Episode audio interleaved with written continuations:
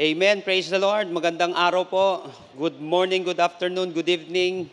At naniniwala po ako na anuman po ang lugar natin, nasan man lugar po tayo ngayon, anuman pong oras natin ngayon, naniniwala po ako na kung saan hindi natin mababound ang Panginoon sa oras o sa space o sa anumang sitwasyon, anuman ang kalagayan natin ngayon, naniniwala po ako na kakausapin po tayo ng Panginoon higit sa lahat at naniniwala po ako na hindi po nagkataon lamang na magkakasama po tayong nananambahan ngayong araw na ito because I believe that uh, the Lord will do amazing things in the midst of us today.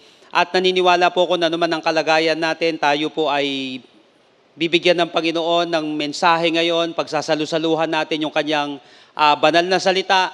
At matututo tayo ngayong araw na ito, loaded po ito ng, ng ah, kaalaman, pero po higit sa lahat, we will not just be informed, but we will be transformed above all. Supposedly, ito po ay ah, series break natin, but ah, tuloy na lang natin ito. God led me na, na ituloy na natin itong series natin na ito. So we're on the fifth and last installment in our August series entitled I'm Possible. So sinabi natin from impossible to possible, yung mga tila baga imposibilidad o impossibilities sa buhay natin, yung mga weaknesses natin, o yung mga limitations natin, mapapansin natin na pwede pala tayo magtagumpay dito, of course, sa pamamagitan ng ating, ng ating Panginoon. So today, napakaganda po ng ating pag-uusapan. I want you to share this link right now. Tag mo yung kaibigan mo, i-share mo itong link na ito para nang sa gayon, mas marami pa mapagpala ng Panginoon sa kanyang salita dahil ngayong araw na ito, kakaiba ang gagawin ng Panginoon sa atin.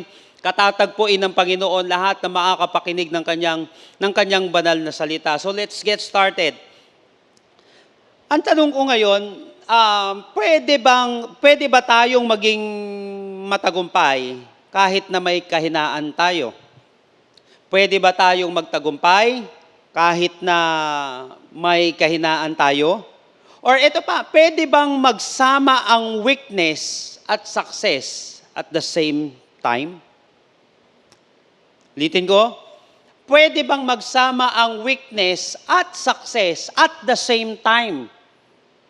Yung walang matatanggal ah, hindi yung ma-overcome mo, yung ibig sabihin ma-erase yung, yung weakness na yon. Hindi.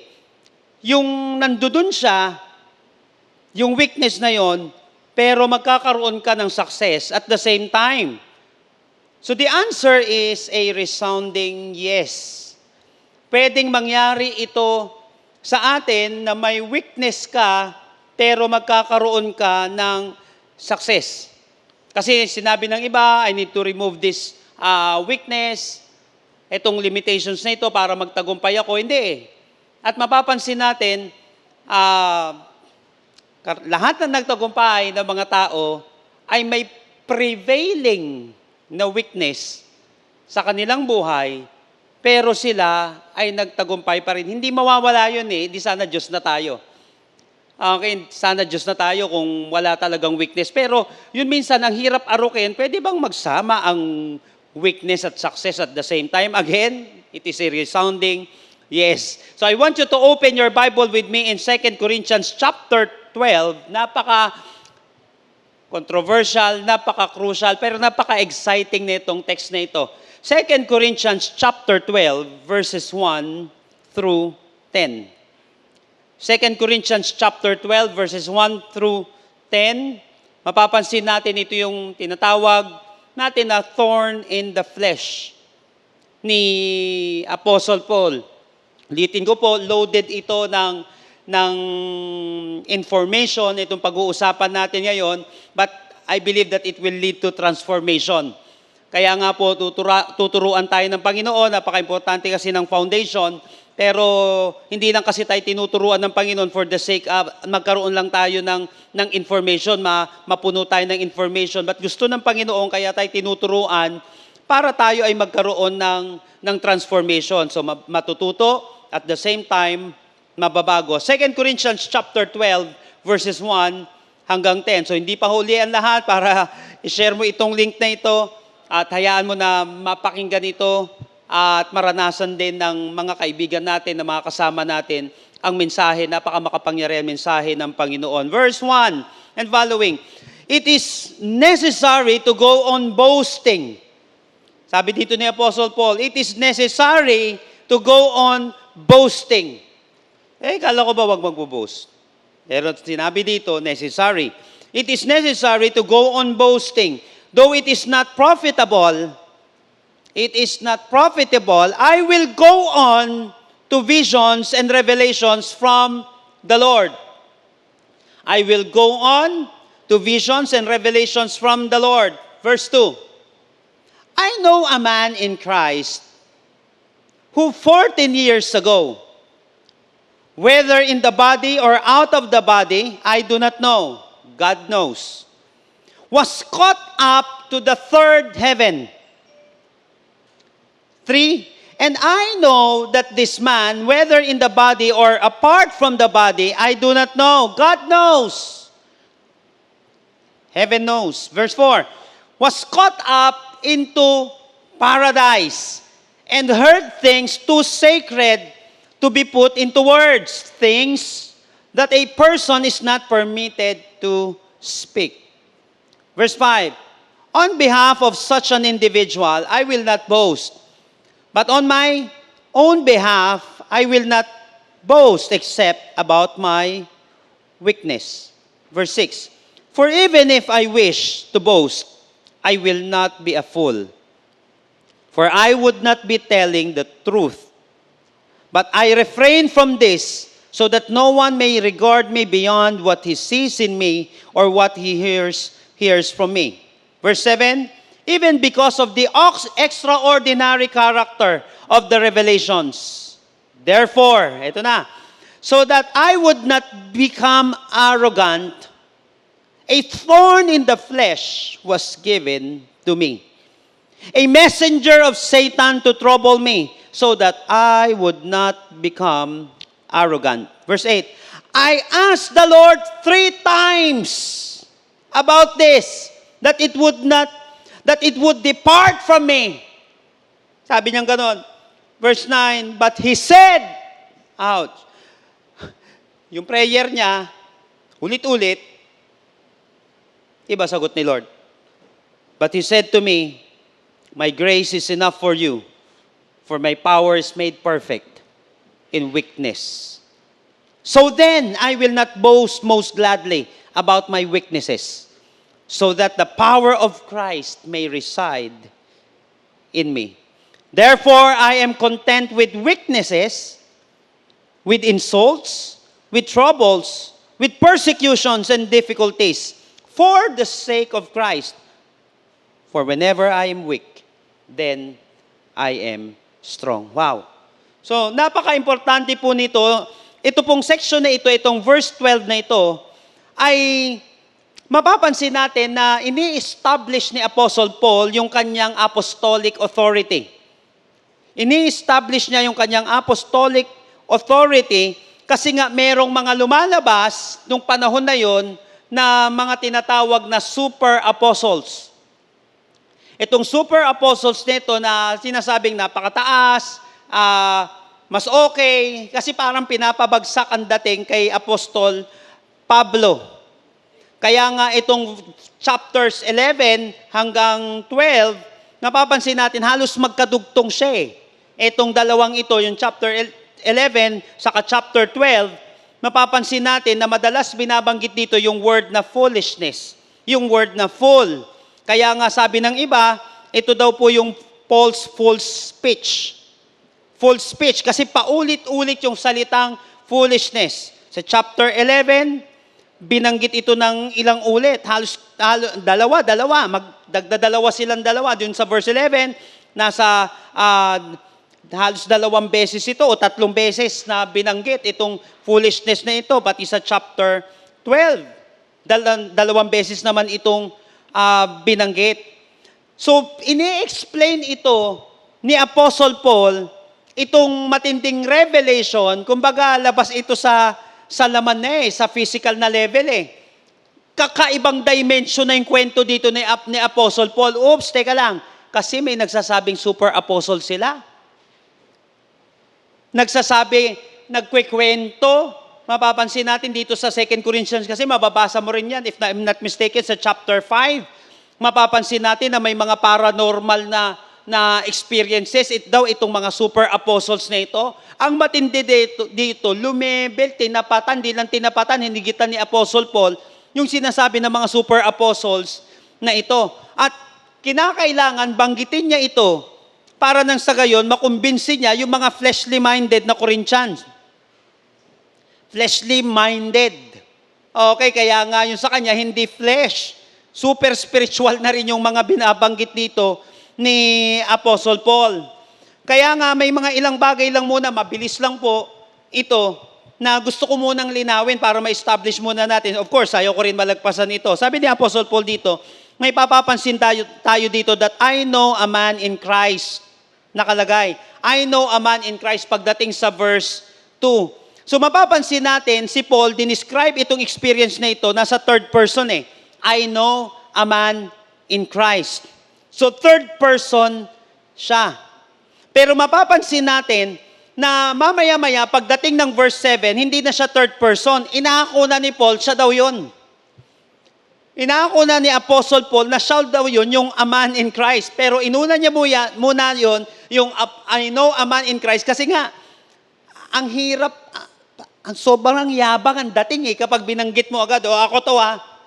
So nag-iingat muna dito si Apostle Paul. So third person muna yung ginamit niya sa verse 2. I know a man in Christ. Pero mamaya pagdating sa verse 7, sinabi niya na itong naka-experience na ito, napunta sa third heaven, sa paradise, ay siya daw. Siya raw yung nakapunta dito sa third heaven na ito. So I know a man in Christ. Apostle Paul, meron pang binanggit dito na 14 years ago. Hindi malinaw itong 14 years ago na ito, pero maraming mga nasas- nagsasuggest na ito yung 10 years na, na ah, experience ni Apostle Paul sa Syria and Sicilia. Nabanggit po yun sa Galatians chapter 1 hanggang chapter 2. Yung 10 years na yon, yung iba naman, yung stoning niya daw sa Lystra, at sinabi naman nung iba sa Antioch. Pero ang importante dito, na mapansin natin is that Paul kept quiet about this. Itong experience na ito, itong supernatural na experience na ito, Paul kept quiet about 14, for 14 years. For 14 years, binanggit niya dito, biruin mo, hindi siya ano eh, hindi, kumbaga, nakimkim niya ito, na, na, na pigilan niya yung sarili niya for 14 years na ikwento itong napakatinding experience niya ito. At nung babanggitin niya na, parang reluctant pa nga siya eh, kasi third person muna eh. I know a man in Christ. Pero of course, kailangan niyang banggitin ito. May mga panahon na hindi mo agad mababanggit eh, pero sa susunod, i-allow na ng Panginoon sa tamang panahon. Hindi lahat ng bagay agad-agad dinideclare o hindi tamang i-declare agad. Pero may mga tamang panahon ang ibang mga ang ibang mga bagay. Tapos may binanggit pa dito si Apostle Paul that whether in the body I do not know or whether out of the body I do not know, God knows. Sabi niya dito, whether in the body physically na, talagang na-experience niya 'yon, yung bagay na 'yon or out of the body I do not know, God knows, sabi niya. So, kapag sinabing yung iba pinipilit pa rin ano, alamin eh. Sinabi na nga, eh, hindi, ito ang author eh. Sinabi niya, hindi niya alam eh. And daming mga tao ngayon, buti pa sila, alam nila eh. Ito ang author, di nila alam. So hindi niya alam kung ano talaga itong uri na ito na, na experience. So pwedeng, pwedeng bodily or pwede rin mapansin natin na ito ay vision na galing sa, sa Panginoon. Pero ang malinaw dito, hindi niya alam. Pero malinaw din dito na experience niya talaga. Dalawang bagay pa po mga kapatid, may binanggit dito, was caught up to the third heaven. At yung susunod, was caught up into paradise. So Paul is using terminology dito, lalo na in third heaven, terminology ito na common nung panahon na yon. Gumamit siya ng terminology na common kasi sa mga ancient Jewish na rabbis, ito yung paniniwala nila. na naniniwala sila dito sa third heaven na ito. And of course, ah, mapapansin natin na may highest heaven pa, pero hindi naman muna natin pag-uusapan yon. So, ni-refer dito, of course, pagdating sa, sa first heaven, ito yung blue sky. Yan yung first heaven eh. Okay, tapos naman yung second heaven, yung starry sky. Tapos yung third heaven, yung third heaven naman, ito yung lugar na kung saan pinananahanan ng ating ng ating Panginoon. So, mapapansin natin itong third heaven na ito. Tapos itong third heaven na ito, um, pinaliwanag niya na ito rin, ito rin yung paradise na tinatawag third heaven is equal to paradise.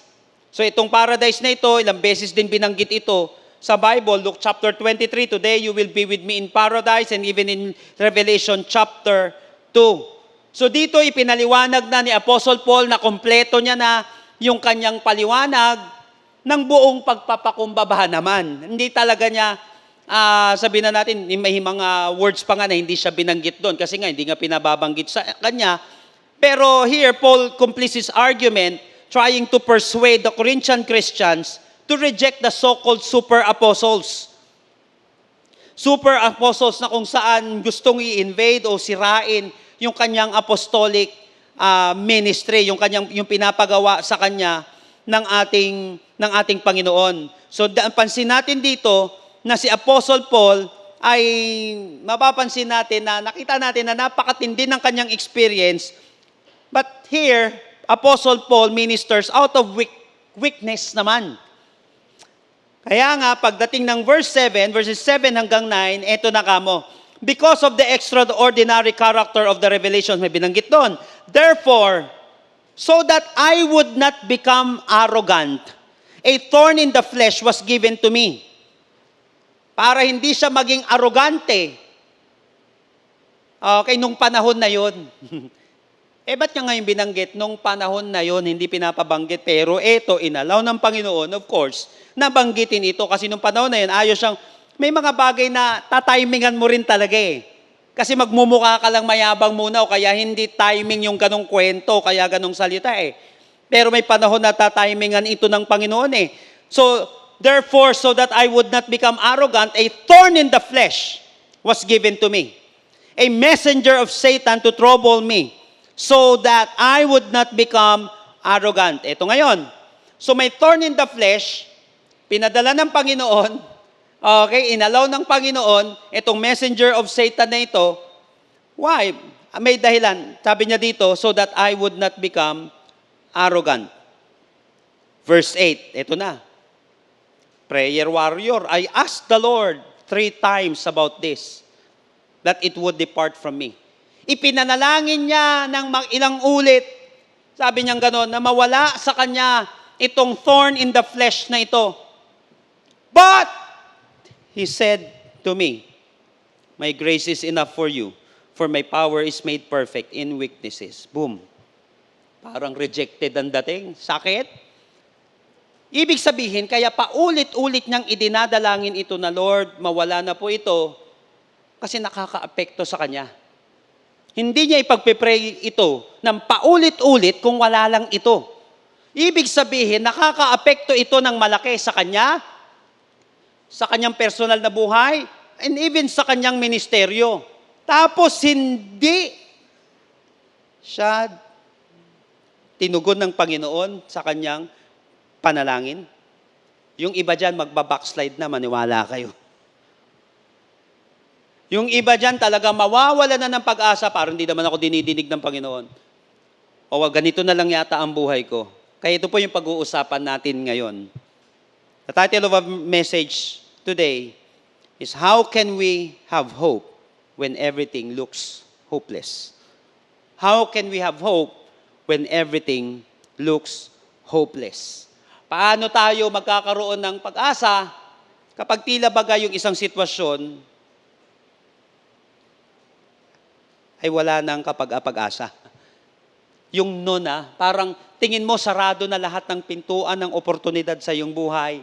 Parang hindi ka na dinidinig ng Panginoon.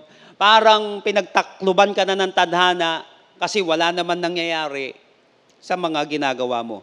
How can we have hope when everything looks hopeless? Number one, naniniwala po ko ngayong araw na ito, may mga palalakasin ng Panginoon, may mga pagtatagumpayin ng Panginoon. If you believe that right now, na kung saan itataas ni Lord yung level ng pananampalataya mo, gagawa ang Panginoon ng himala sa yung kalagayan na ito, maniwala ka, hindi nagkataon na napakinggan mo ito. Kung naniniwala ka ngayon sa mensahe ng Panginoon, I want you to type the word Amen dyan sa comment section. I want you to declare it right now. So be it, Panginoon, mapangyari sa akin ang salita mo, Panginoon, ngayong araw na ito, katagpuin mo po ko at naniniwala ko may natangi at napaka-importanteng mensahe ka sa akin ngayong araw na ito. Come on, just type the word Amen right now. Para nang sa gayon, i-declare natin, paniwalain mo sarili mo, i paandarin mo yung pananampalataya mo ngayon, kapatid, at naniniwala ako ngayon ang araw na kung saan babaguhin tayo ng Panginoon, higit sa lahat, tayo ay pagpapalain ng Panginoon. Number one, how can we have hope when everything looks hopeless? Number one, verse, verse 7.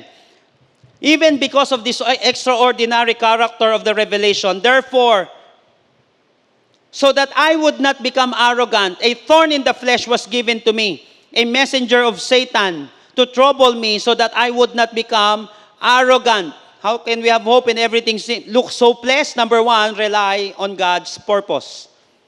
Rely on God's purpose. Verse 7, magre-rely tayo kapag tila baga, hopeless na yung sitwasyon, kapatid, maniwala ka, kaysa bumigay ka, kinakailangan sumandal ka dun sa purpose ng ating Panginoon. Hanap agad. Mag-rely ka agad. Hindi yung susuko agad. Rely on God's purpose, hindi sa sarili ko. Parang wala na, na nakikinig sa akin, sa akin, sa akin. Pag puro sa akin, wala talaga minsan. Pero magre-rely ka sa purpose ng Panginoon. Therefore, so that I would not become arrogant, malinaw, so that, so that I would not become arrogant. Sabi dito, thorn in the flesh. A thorn in the flesh was given to me. Dalawang bagay po mga kapatid, ang gusto ko munang ma- makita natin dito. Number one, it is painful. Talaga naman yung mga pinagdadaanan natin, painful. Pati yung pinagdaanan ni Apostle Paul, painful ito, a thorn in the flesh. Yung thorn na binanggit dito mga kapatid, of course, ito yung physical affliction. Pag binasa natin, of course, sa Greek, ito yung physical affliction eh. Ibig sabihin, masakit talaga. Masakit talaga ito, a thorn in the flesh. So hindi ito spiritual, emotional, pwedeng makaapekto, pero malinaw dito na thorn in the flesh muna ito. Now, mar- ngayon, maraming mga nagtatanong, ano ba itong thorn in the flesh na ito? Wala malinaw na binanggit dito. Malinaw lang na nakakaapekto sa kanya. Masakit, nasasaktan siya dito. Kaya nga sabi nung iba na ito daw yung kahinaan, hindi ito yung kahinaan na kasalanan. Okay? Eh kasi nga, kung kasalanan ito, eh, ibig sabihin, kinontradikta ng Panginoon yung kanyang holiness dito. So hindi ito kasalanan. Ito ay physical na kahinaan. At kung medyo gusto pa natin makiusisa, malamang sa malamang, ito ay problema sa paningin ni Apostle Paul. Kasi gumagamit siya ng amanuensis. Ibig sabihin, sekretary, tagasulat niya. At mapapansin natin, Galatians chapter 4, verses 13 hanggang 15, napapansin natin na talagang may, may sakit si Apostle Paul sa mata. Sinabi niya noon ng malinaw, Galatians chapter 4, verses 13 hanggang 15. Pero mataas yung pag-regard sa kanya ng mga mananampalataya. Sabi niya, kulang na nga lang, ibigay niyo yung mata niyo sa akin eh. Siguro sa sobrang awa sa kanya, o kaya sa pinagdadaanan niyang yun. So isa ito sa mga kadahilanan, naniniwala ko ito yung pangunahin. Pero pwedeng may iba rin. Pero usually, ito yung makikita natin eh. Yung problema niya sa sa kanyang ah, mata. Nakaka-apekto talaga sa kanyang, may impairment talaga eh. So madami pa nagsasabi ng iba, malaria daw, epilepsy daw, o problema daw sa pagsasalita. Pero mas malinaw ito, yung bad eyesight. Okay? So malinaw na masakit talaga ito kay Apostle Paul. So it is painful. It is painful. So hindi basta-basta na sinasabi ni Paul na, Lord, tanggalin niyo na po ito sa akin. Kung wala lang dating sa kanya, may dating nga, it is painful. But pangalawa, it is purposeful. It is purposeful. Kasi nakalagay dito, so that I would not become arrogant. It is purposeful. Alam niyo po ba mga kapatid, nang binigay ito sa kanya, may sakit eh. Okay, may pain ito eh. Pero may purpose daw, pambihira, may purpose daw itong pain na ito. Para daw nang sa gayon, anong purpose? Para nang sa gayon, wag siyang maging arrogante. Actually, yung word na arrogant dito in Greek is hyperairo. Itong hyperairo na ito, ang ibig sabihin ng sa gayon, wag mong itaas ang yung sarili. Or mag masyadong, wag masyadong magmataas. Hyper eh. So hindi sinabi na na ibaba mo sobra sarili mo, ayun, sirain mo sarili mo. Wala namang ganon. Huwag mo lang sobrahan. Kaya nga wag ka pag nagbubuhat ka ng bangko, wag mong tagalan. Bakit nakakangawit? nakakangawit ang pagbubuhat ng bangko. Bilisan mo lang ng konti. Si Apostle Paul, binilisan niya lang. Pero dito mga kapatid, kasi binanggit dito, wag maging arrogant, hyper. Hyperairo ang ibig sabihin. Wag, alam mo yun, parang napaka masyado ng arrogante. Itinaas ang sarili niya arrogantly. Yun yung, yun yung Greek word dito. Itinaas ang sarili arrogantly. Arrogantly. Okay, ngayon ang tanong dito, ano ba itong sinabi na natin kanina, itong itong ah, nature na ito ng thorn in the flesh ni ni Paul, talagang physical na na pain itong nararanasan niya dito, physical na limitation itong nararanasan ni Apostle Paul dito. Ito yung painful. Tandaan natin, may, may mga bagay kasi sa atin, mga kapatid, sinabi ko nga, it is painful but purposeful. Meron bang sitwasyon sa buhay mo na nahirapan ka, masakit sa'yo, pero naging malinaw sa'yo may purpose ito? Marami pong sitwasyon sa buhay ko, mga kapatid, na alam ko mahirap ito. Sakit eh. O kaya apektado ako, pero may purpose ito. Halimbawa, kapos yung pantuition mo. Papahiya ka. Yung mahirap na sitwasyon, pero alam mo may purpose. Tapos naisip mo, hindi, tinuturuan ako dito ni Lord eh. When was the last time nakaranas ka ng isang pain, pero malinaw sa'yo na may purpose ito? Ito yung naranasan ni Apostle Paul. Hindi niya tinatago na painful ito. Pinanalangin niya nga ng tatlong beses eh. Bawa, iniwan ka ng jowa mo. O kaya naman na-reject ka. O kaya naman di ka natanggap sa trabaho. O kaya naman nahihirapan ka, ginagawa mo itong bagay na ito, pero alam mo, mahirap talaga, limitado ka talaga, painful. Pero malinaw sa iyo, purposeful. Nakuha natin. Kaya nga, kapag may mga bagay na parang hopeless sa buhay natin, aminin mo, of course, it is painful. Pero linawin mo rin, it is purposeful. Hindi ka susuko doon pag malinaw sa iyo yun. Hindi ka aayaw doon, hindi ka mawawala, hindi ka babagsak. Pag malinaw sa iyo, inamin mo, yes, it is painful, but it is purposeful. Kailangan kong dumaan dito sa sitwasyon na ito, may purpose ang Panginoon. Basta kapatid, anuman itong pain na ito na nararanasan ni Apostle Paul, ito ang malinaw sa kanya. It is painful but purposeful. It is painful, kailangan kong dumaan dito. For example, dati sa pag-aaral, sa ministry, eh, talaga naman mahirap eh. Sabi ko, malinaw sa akin, yung ang daming battle. Alam mo, minsan darating ang panahon, talaga nangihina ka, nadidisappoint ka sa buhay. Pero mamaya dyan, magbubulay-bulay ka na lang, isipin mo, Lord, it is painful, but it is purposeful. Kailangan kong dumaan dito, Lord eh. Ang naniniwala ko, pinapadaan mo ko dito, kasama kita eh.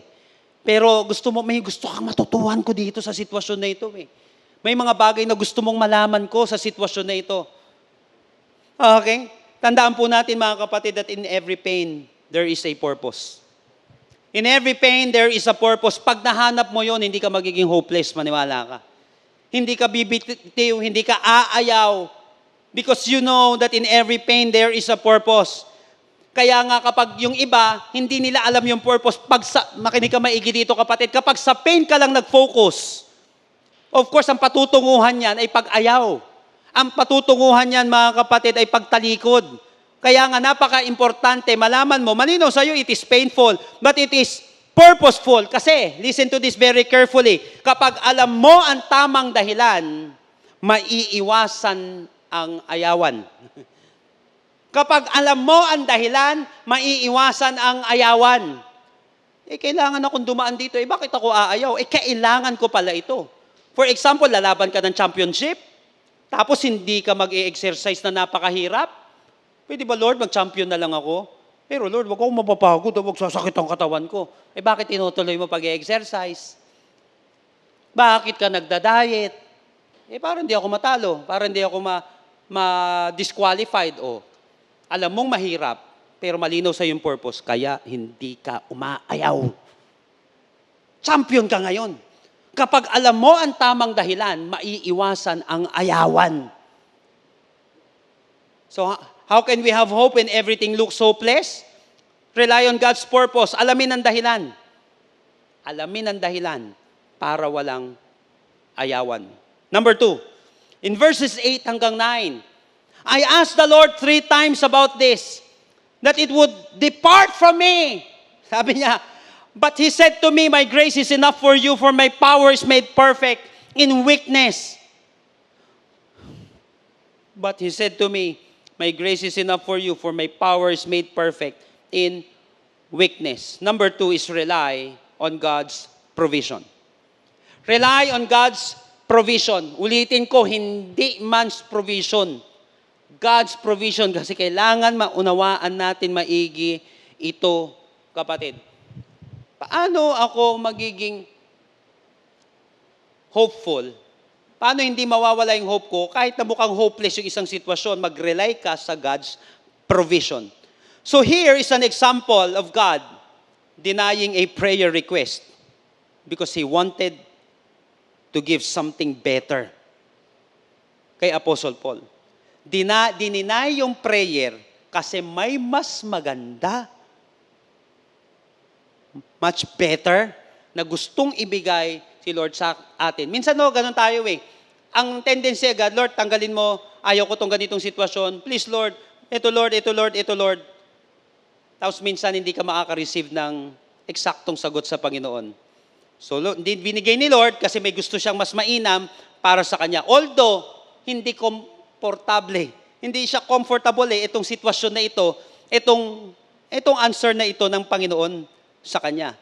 So sinabi niya, I asked the Lord, by the way, yung dito, yung the Lord dito na binanggit, madalas ito na ginagamit, yung title na the Lord, o yung curious na binabanggit nito, madalas itong binabanggit referring to the second person of the Trinity. Ah, okay? Of course, kay Jesus Christ. Ito. So I asked the Lord three times about this, that it would not depart from me. But He said to me, My grace is enough for you, for my power is made perfect in weaknesses. What we must learn from Paul dito sa kanyang thorn in the flesh is that God used it to teach the apostles dependence on Him. Dumipende ka sa akin, dumipende ka sa grasya ko. Yun yung tinuturo sa kanya ni Apostle Paul. My grace is sufficient for you. Dr. Warren Wiersbe said regarding this verse, sinabi niya, what is grace? Dito sa verse na ito, sinabi niya ganon. So it is God's provision for our every need when we need it. Ang grace daw, ito yung provision, makinig ka maigi, kapatid, ito yung provision for our every need when we need it. Provision ito ng Panginoon sa bawat pangangailangan natin sa panahon na kailangan natin ito. So nanalangin si Apostle Paul dito. Pero ang Panginoon, hindi man eksakto yung sagot ng Panginoon, pero nag-provide pa rin ang Panginoon sa kanya. Dalawang bagay po muna mga kapatid ang gusto kong maunawaan natin dito. Number one is man's proposal. Man's proposal, verse 8. Sabi dito, I asked the Lord, ito yung sa kanya. I asked the Lord three times about this, that it would not depart from Him. Tandaan po natin mga kapatid that it is not wrong to pray repeatedly with the same prayer request. Ulitin ko, hindi masamang manalangin paulit-ulit ng pare-pareho na prayer request. So pray patiently hanggat walang sagot si Lord o hindi mo alam ang sagot ni Lord, huwag kang susuko mag-pray. Nakuha po natin mga kapatid, hindi masamang mag-pray dito. So siya, nag-pray lang siya, pero mapansin natin, hindi yun yung gusto ni Lord eh. Wala pa naman sagot si Lord eh. So number one is man's proposal. Huwag ka lang, huwag kang hihinto. Sige, mag-request ka sa Panginoon. Mag-request ka lang na mag-request sa Panginoon. Hindi masama yun, kapatid. Hindi mo naman talaga alam. Kaya ka nga nalala, nananalangin eh. May gusto ka na mangyari sa iyong buhay, Pero mga kapatid, number one is man's proposal. Pero pangalawa, kapatid, na napaka-importante dito is God's disposal. Man's proposal, verse 8, man's, God's disposal, verse 9.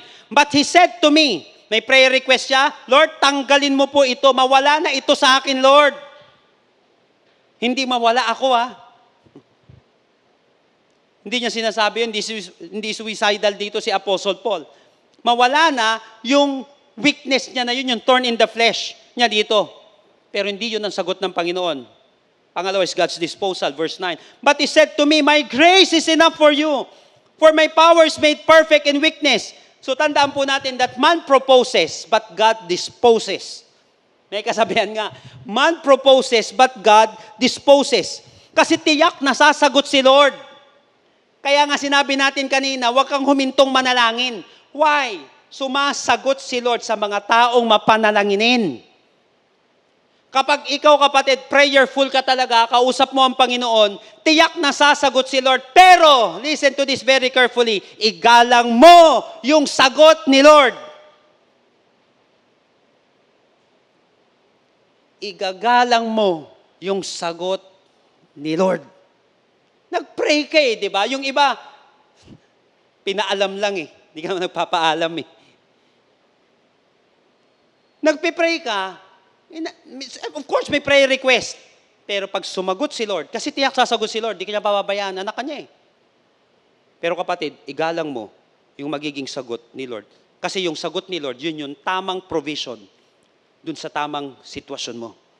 Mas matalino si Lord kaysa dun sa proposal mo. Nakuha po natin mga kapatid. So tumutugon ang Panginoon sa panalangin.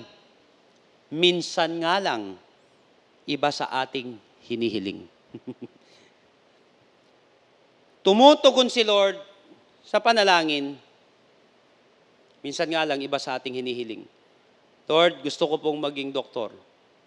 Makapagtapos ng pag-aaral, gusto kong maging doktor. Nakapagtapos ka ng, ng pag-aaral, pero ginawa ka niyang pastor. Gusto mong maging abogado. Gusto mong makapagtapos ng pag-aaral, pero ginawa ka niyang engineer. May mga ganun eh. May mga ganun ah. Pero may eksakto sinasagot ni Lord. Pero dito, kapag ganito nga yung sitwasyon, okay, yung gina, parang ginawa mo na ang lahat, tapos iba yung tugon ng Panginoon, igalang mo yun. Tumut, basta importante, tumutugon si Lord sa panalangin. Minsan nga lang, iba sa ating hinihiling. Lord, gusto ko pong makapag-asawa. Gusto ko pong ganun, Lord, oh.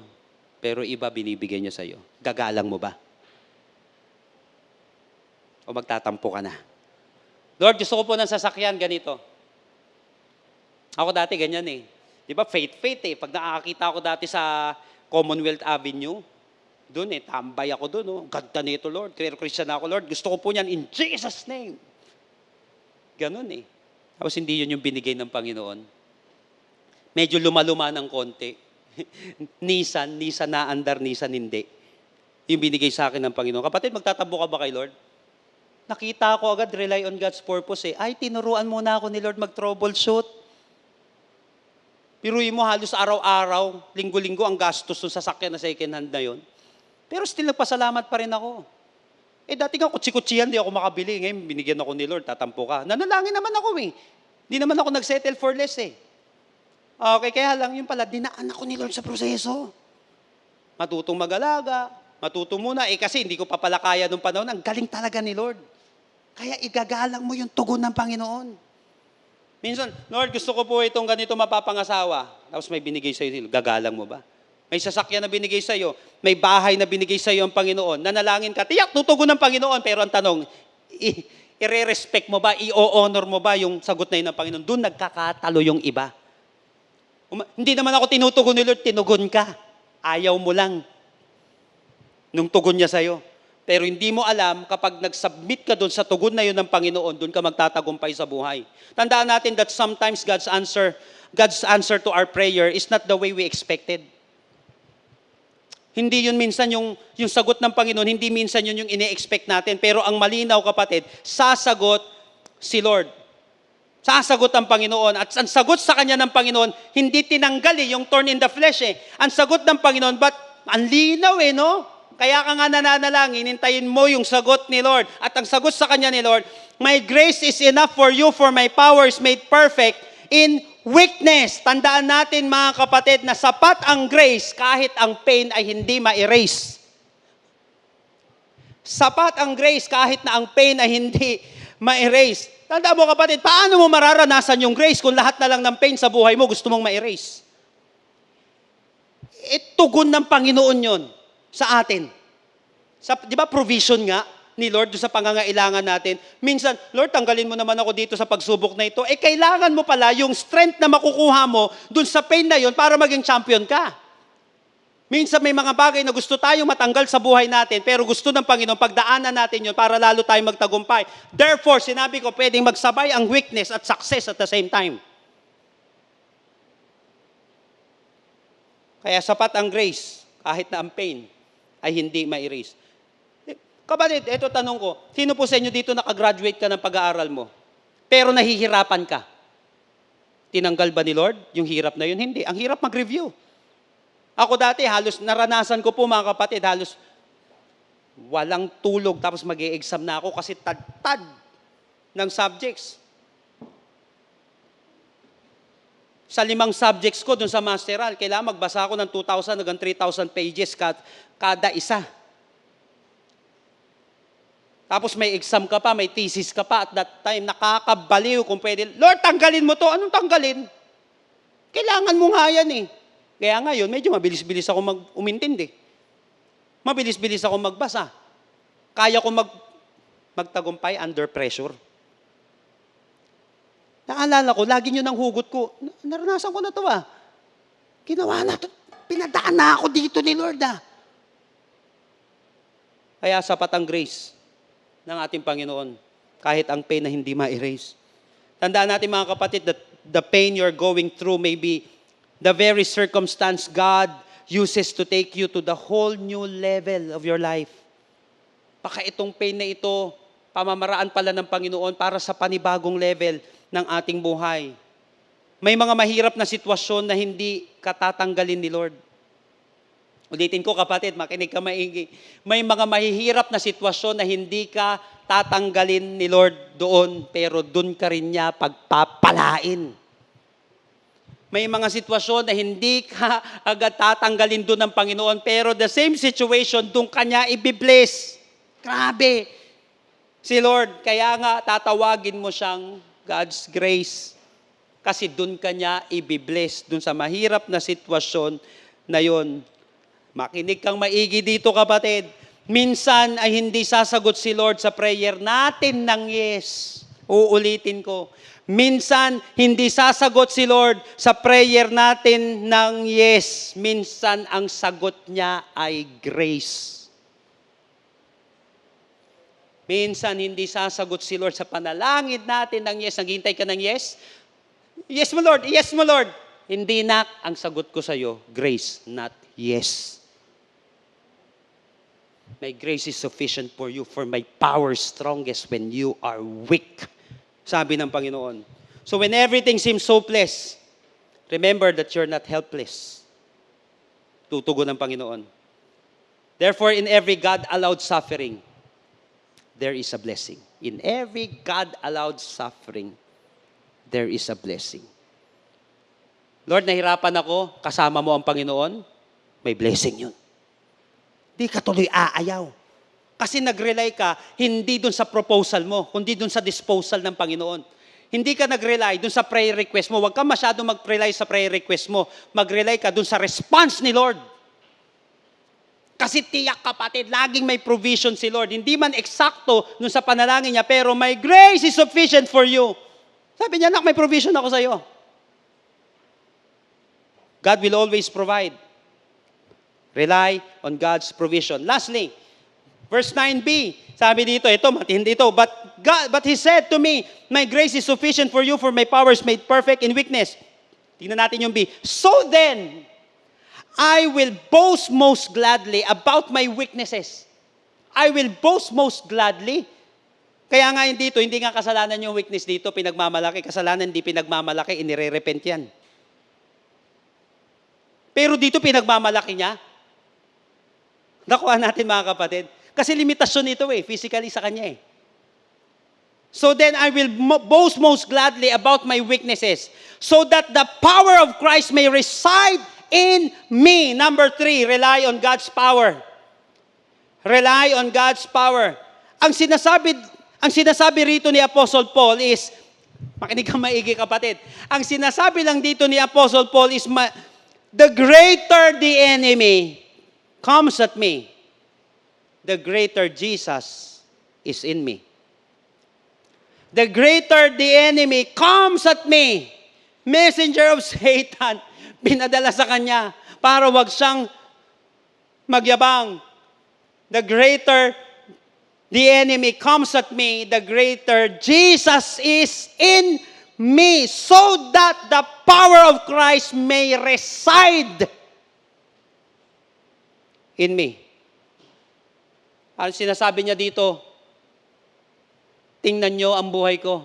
Sabi niya ganun, I will boast. Tingnan niyo po maigi mga kapatid. Sabi niya dito, I will boast most gladly about my weakness. Sinasabi niya dito, tingnan niyo ang buhay ko. Tingnan niyo ang buhay ko. Hirap na hirap ako. Hirap na hirap ako magbasa. Hirap na hirap ako magsulat. Hirap na hirap ako sa ministry ko.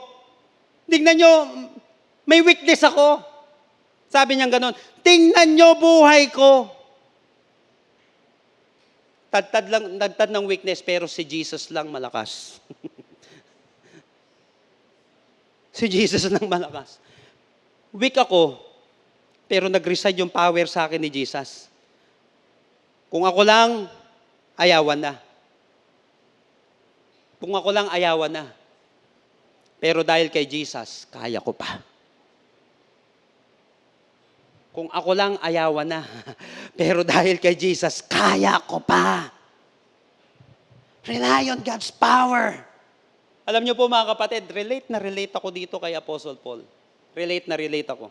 Alam niyo po mga kapatid, isa sa mga matitinding weakness ko, kitang-kita naman. Dahil apat ang mga mata ko. Lalo na ngayon, hirap na hirap po ako dito. Kasi naguguluhan ako minsan, ang mahal pero magulo. Ah, napansin niyo po minsan, kung maaari, pag may problema ako minsan kapag nagbabasa ako, nahihirapan talaga ako. Ano, minsan lumalagpas, minsan nakakahilo. Kaya minsan pinipilit ko siya. Pinipilit ko na lang, tapos nagluluha yung mata ko, alam nyo naman po. Pero dalangin ko, ano, pwedeng turn in the flesh ko to ngayon, pero balang araw, baka may, may gamitin si Lord na doktor, o kaya uh, gumaling na lang ng himala. Pero for the meantime, weakness kasi. Lalo na dati, pag nagba, hindi na ako nakapag-basketball ng matino eh. Kasi, hindi mo, siyempre, labo ng mata mo eh. Di ba? Lalo na ngayon, kapag nag-preach, minsan hirap na hirap kang magbasa. Buti ngayon, ba, medyo bago yung salamin natin, pero mahirap pa rin eh. Talagang struggle talaga, pare. Kung alam mo lang, eh, alam, sino mga Boma Labs dito? Di ba? Alam nyo ibig kong sabihin. Mahirap talaga. Mahirap, mga kapatid. Pero alam nyo, tingnan nyo po sabi ni Apostle Paul, I will most, I will boast most gladly about my weakness so that the power of Christ may reside in me. Partida pa to, mga kapatid. Ang labo ng, sabi ko nga, ang labo ng mata ko, ang hirap sa akin na magbasa. Pero humigit kumulang siguro, nasa 5,000 na volumes na ng libro na basa ko. Ano nangyari? Eh, yung iba nga lino ng, basa, ng, ng, ng mata, pero di makapagbasa.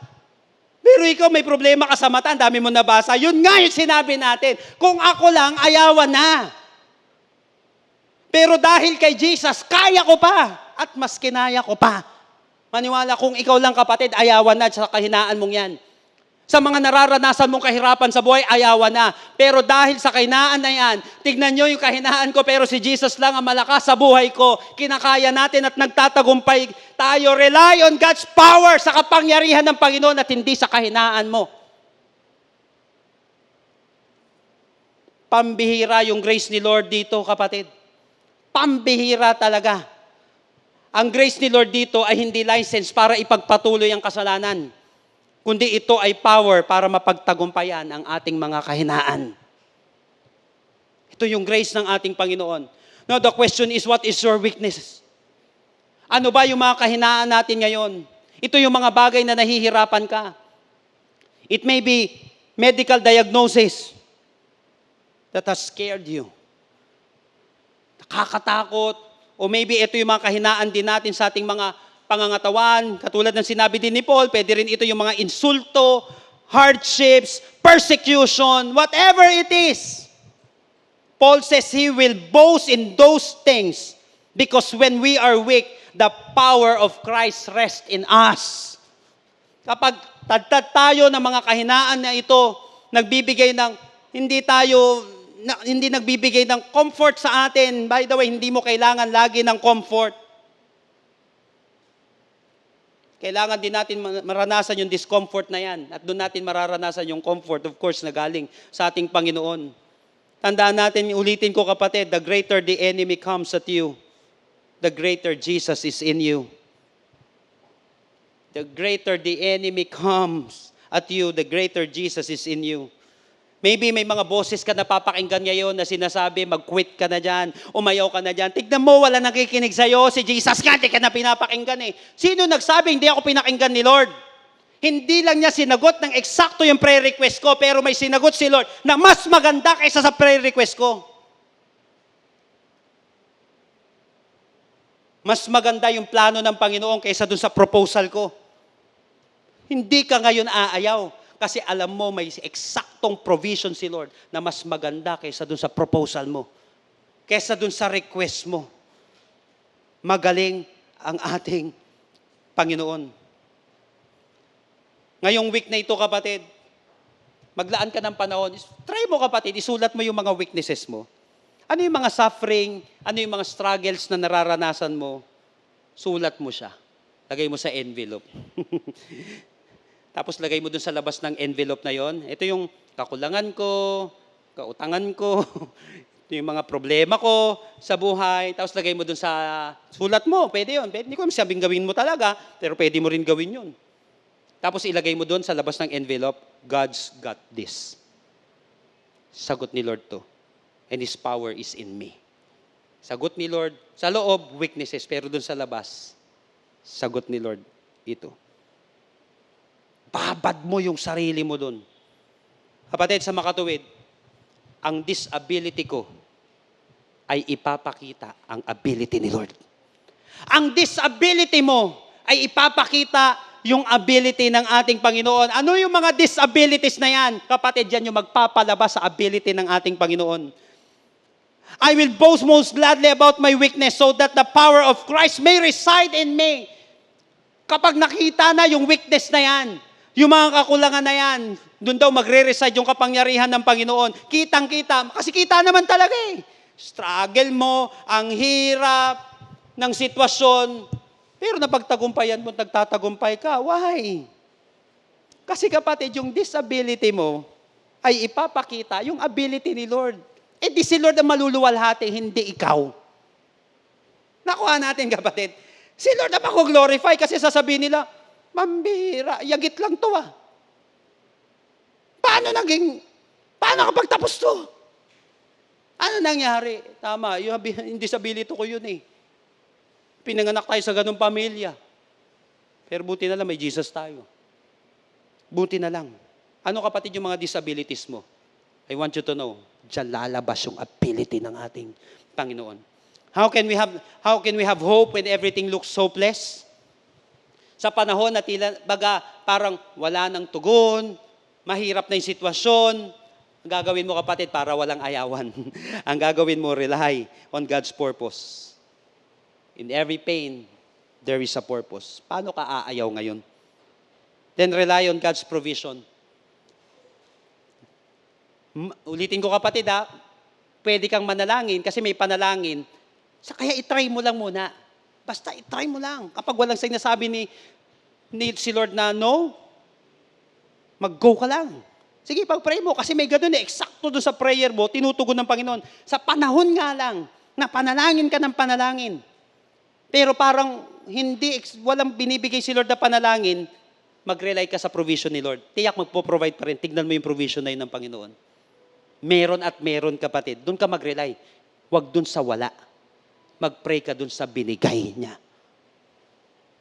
And then number three, rely on God's power. In every weakness, may kapangyarihan ng Panginoon. Ito conclusion ni Apostle Paul, verse 10. Therefore, tignan niyo po itong maigi kapatid as we end this. Saktong-sakto. Therefore, in conclusion, sabi ni Apostle Paul, I am content, tignan niyo po itong maigi itong text na ito. I am content with weaknesses, with insults, with troubles, with persecutions, and difficulties for the sake of Christ. For whenever I am weak, then I am strong. Dati puro kanta lang ginagawa ko dito, di ko naman naintindihan. Pero okay na rin, dinideclare. Pero mas maganda naiintindihan. For whenever I am weak, then I am strong. The word weak in Greek dito mga kapatid is asteneo. Itong asteneo na ito ang ibig sabihin deficient in strength, inefficient, sick, to doubt, timid, unsettled, kulang ng power, afflicted, distressed, needy. Ito yung weak. For I am needy, for I am limited. Ito yung sinabi niya. Then I am strong. The word strong na ginamit dito sa Greek ay dynatos.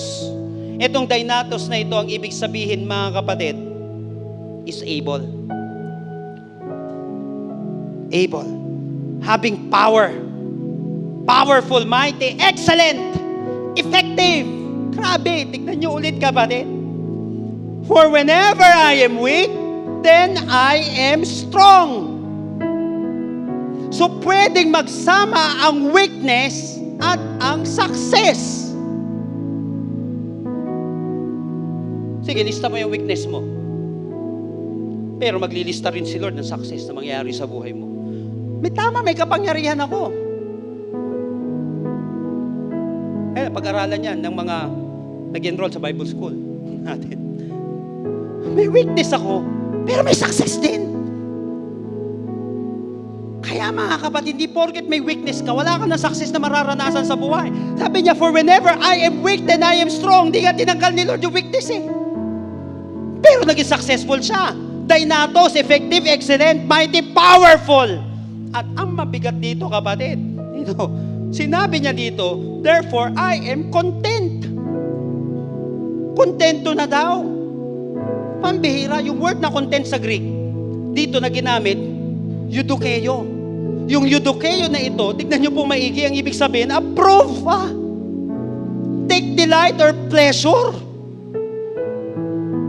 Tinanggap niya, inapprove niya, hindi niya na niresist. Teka lang, okay na siya dito. Eh kapatid, sumagot na si Lord eh. May tugon naman na ang Panginoon. Inapprove daw niya yung weakness na ito. Eh kasi may dynatos naman, may strength naman. Nagiging excellent naman siya. Pero imo ko, ito yung sinabi ko kanina eh. Kapatid, partida na. May problema siya sa paningin. Sumulat na maraming libro. Majority ng New Testament siya sumulat. Yung sinabi natin. Pwedeng mag-combine ang weakness at success. Kaya kung may mga weaknesses ka sa buhay ngayon, kapatid, kahinaan, it doesn't mean di ka na magtatagumpay sa buhay. Pagkasama mo si Kristo sa kabila ng mga weaknesses na yan, pwede ka magtagumpay at pwede mo mapagtagumpayan yan. At sinabi niya dito, kontento na ako dito. Satisfied na ako dito. Sabi niya, inapprove ko na ito. Hindi na ako magtatampo, magtatampo dito. Parang sinasabi niya dito, tanggap ko na na hindi talaga ako. Parang sa iba, parang ganito eh, tanggap ko na na hindi ako tatangkad. Pero magtatagumpay ako sa buhay. Tanggap ko na talaga na dito sa ganitong klaseng bansa ako ay pinanganak. Pero sasagana ako kahit ganito yung bansa ko. Tanggap ko na talaga na ganito yung apelyido ko. Na hindi katulad ng apelyido ng mga pinakamayayaman na tao sa buong mundo. Pero magtatagumpay ako at mag-iiba ang buhay ko. Kapatid, makinig ka maigi dito. Yung weakness mo ay tatapatan ng success ni Lord. Yung weakness mo ay tatapatan ng success ng ating Panginoon. For whenever I am weak, then I am strong. Magiging effective pa rin ako. Magtatagumpay pa rin ako sa kabila ng mga kahinaan na to. Kapatid, I want you to close your eyes right now. Wherever you are, ikaw at ang Panginoon ngayong araw na ito. I know, meron dito kapatid, may kanya-kanya tayong mga weaknesses sa buhay. Na minsan talaga nakakahiya. Hirap na hirap tayo dito. Eh, nananalangin naman tayo. Pero kapatid, sa kabila ng weakness mo, tatapatan ni Lord ng success yan. For whenever we are weak, then we are strong because of the grace of Jesus. Ngayong araw na ito, kapatid, ang importante dito, submission kay Lord. Knowing si Jesus lang talaga ang malakas. Alam ni Lord ang ginagawa niya. Bakit ka aayaw? Eh, sapat pala ang grasya ni Lord. Ngayong araw na ito, kapatid, sabit mo yung buhay mo kay Lord. Meron nakikinig dito ngayong araw na ito, this is your first time. Tattad ka ng mga weaknesses sa buhay. Tattad ka ng mga limitations sa buhay. But sino ngayong araw na ito sinasabi mo, Lord, I want to submit my life to you. I want to surrender my life to you today, Lord. Knowing, God, na ikaw lang ang magiging malakas. Kayang-kaya mo ito, Panginoon. Your power will reside in me, Lord. If you want to give your life to Jesus, ngayong araw na ito, do it, kapatid. Gawin mo ito. Mananalangin tayo, but make it your personal prayer. Gawin mo, ariin mo ang sarili mo itong panalangin, kapatid. And I believe that after this, your life will never be the same again. Talk to Jesus. Tell to Jesus right now, Lord Jesus, Lord Jesus, come into my life. come into my life. I surrender my heart to you. I surrender my heart to you. I admit that I'm a sinner, I admit I believe that you are my Savior. but I believe that you are my Savior. Starting today, Starting today, be my God, be my God, be my King, be my King, be my Savior. be my Savior. In Jesus' name, Jesus' name, Amen. amen. Kapatid, kung ikaw itong taong ito, natagtad ng weakness, mga, ang daming mga iba't ibang kinds of weaknesses sa iyong buhay, kapatid, tatapatan ni Lord ng success yan. Kasi si Lord naman ang maluluwalhati doon. Sasabihin nila, eh, pinanganak lang sa ganitong pamilya to ah. Eh, tignan mo naman yung katawan no, pinagtatawan-tawan na no. Tignan mo yung nangyari sa buhay niya o ganyan no. Pero bakit kakaibang experience binigay ni Lord sa kanya? Maniwala ka kapatid, bibigyan ka ng Panginoon ng matitinding experiences na hindi ikaw ang maluluwalhati at wala kang kakayahan, wala ka ng kakayahan na magyabang sa sarili mo, kundi ang ipagmamayabang mo na lang na pinakamatindi kapatid ay ang grasya ng ating Panginoon. Sasabihin mo lang sa akin lang, di na talaga ako gagaling. Sa akin lang talaga hindi na ako aayos. Pero dan dahil sa grasya ng aking Panginoong Kristo, naranasan ko ang lahat ng bagay na ito, kapatid. Umasa ka sa Panginoon. Father, in the name of Jesus, I lift up to you my brothers and sisters. Sa mga hopeless ngayon, kapatid, I want you to know that you're not helpless. Tutulong ang Panginoon ngayong oras na ito. Lord, I speak for healing for this person right now. Na hopeless na siya, Lord. Pakitaan mo ng himala, Panginoon. Lord, dito may mga infirmities siya. May mga kahihiyan siya sa buhay. Lord, dalangin ko nga po, dagdagan mo ang kanyang pananampalataya, ang kanyang pag-asa sa iyo, Panginoon. Ngayong oras na ito, kapatid, lumapit ka kay Lord. Manampalataya ka sa ating Panginoon ngayong araw na ito. Manalangin ka, sumamba ka, kapatid, sa ating Panginoon ang ngayong araw na ito. Pwedeng magsabay ang weakness na yan. At the same time, strength ng ating Panginoon. May palalakasin ng Panginoon ngayong araw na ito. Tama, may mga weaknesses dyan sa buhay mo.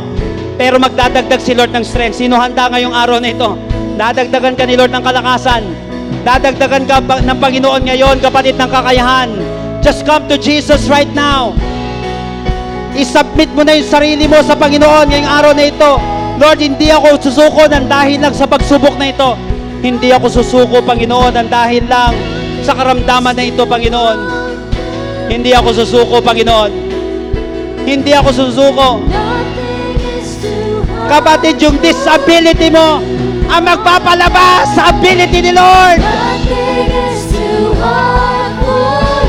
Yung mga bagay na hindi mo kayang gawin, makikita ng mga tao na gumagawa na si Lord. Lord, touch these people right now. May tas ka sa aming kahinaan, sa aming mga buhay.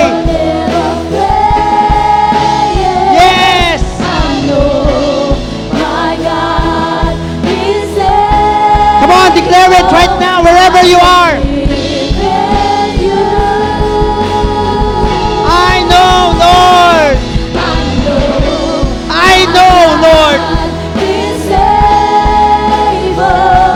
May pinapalakas ngayon si Lord. May kakaibang lakas, may kakaibang kakayahan, may kakaibang kapangyarihan na dumadaloy sa iyong buhay, sa iyong tahanan. I want you to receive it right now. Come on, just declare it right now. Oh, God. Wherever you are, just praise the Lord. Just declare it right now. I know, Lord. I know. I know, Lord.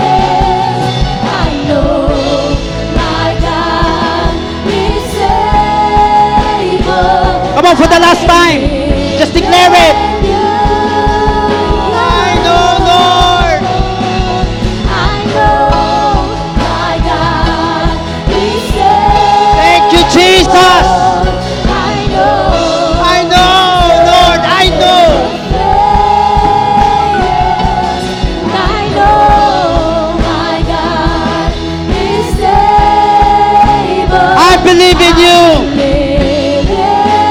On, declare it. I believe in you.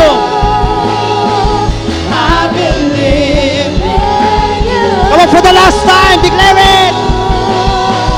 I believe in you. I believe in you, Lord. I believe in you, Jesus. Oh, I believe in your grace, Lord. Hallelujah. Hallelujah. In your weakness, God is strong, God is able. Hallelujah. Thank you, Jesus.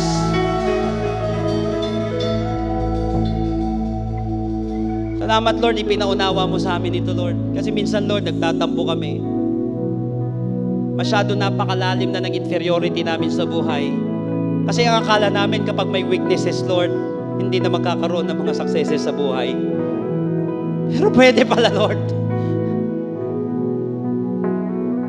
Pwedeng habang buhay na yung weakness na yun, Lord. Limitations.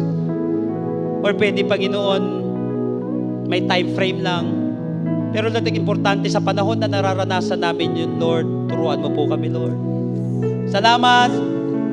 Dahil ngayong araw na ito, Lord, pinalakas mo, Panginoon, ang aming loob. Pinalakas mo ang aming pananampalataya. Indeed, Lord, I'm possible. I'm possible. May mga imposible sa buhay namin, Panginoon. Pero Lord, kaya mong gawing posible yung plano mo sa aming buhay. Salamat, Panginoon, sa himala na ginawa mo sa bawat isa. Salamat, Panginoon, dahil sa kabila ng kahinaan, may mas matinding kalakasan na ipinagkaloob ka, Panginoon. Sa kabila, Panginoon, ng pagsubok, Panginoon, merong katagumpayan na ipinagkaloob sa bawat isa. Basta, Lord, ang importante, ikaw lang ang malakas sa buhay namin. Ikaw ang maluluwalhati. Higit sa lahat. Salamat. Maraming maraming salamat po, Panginoon. Salamat po. Dahil hindi kami iniwan. Hindi mo kami kailanman iiwan, Panginoon. At hindi mo kami pababayaan. Sa panahon na tila baga walang, wala, Panginoon, eksaktong sagot. Pero, Lord, malinaw na hindi mo kami iiwan, Panginoon. At ikaw pa, Panginoon. Ikaw pa. Alam mo, ginagawa mo sa amin, Lord. Eh, anak mo kami, Panginoon. Hari ng mga hari. Panginoon ng mga Panginoon. Tiyak yun, Lord. Sa bawat kahinaan namin makikita. Eh, kasi, kasi may tatay siya sa langit eh. Kasi may Diyos siya. Salamat po, Panginoon. Right now, church, sino man sa atin ngayong araw na ito, ang tinugon ng Panginoon, kinausap ng Panginoon, selyuhan mo ang mensahe ng Panginoon ngayong araw na ito. I want you to receive these blessings right now. Gusto kong malaman mo na ikaw ang pinagpala dahil gusto ka na Lord pagpalain. You are an asset and not a liability because of the Lord Jesus Christ. Right now, people of God, may the Lord bless you and take care of you. I receive. May the Lord be kind and gracious to you. I receive. May the Lord look on you with favor and give you peace. I receive. Lord, we receive all of these tremendous blessings. In Jesus' name, and everybody shout aloud. Amen and amen. Come on. Wherever you are today, just praise the Lord. Just lift up the name of Jesus.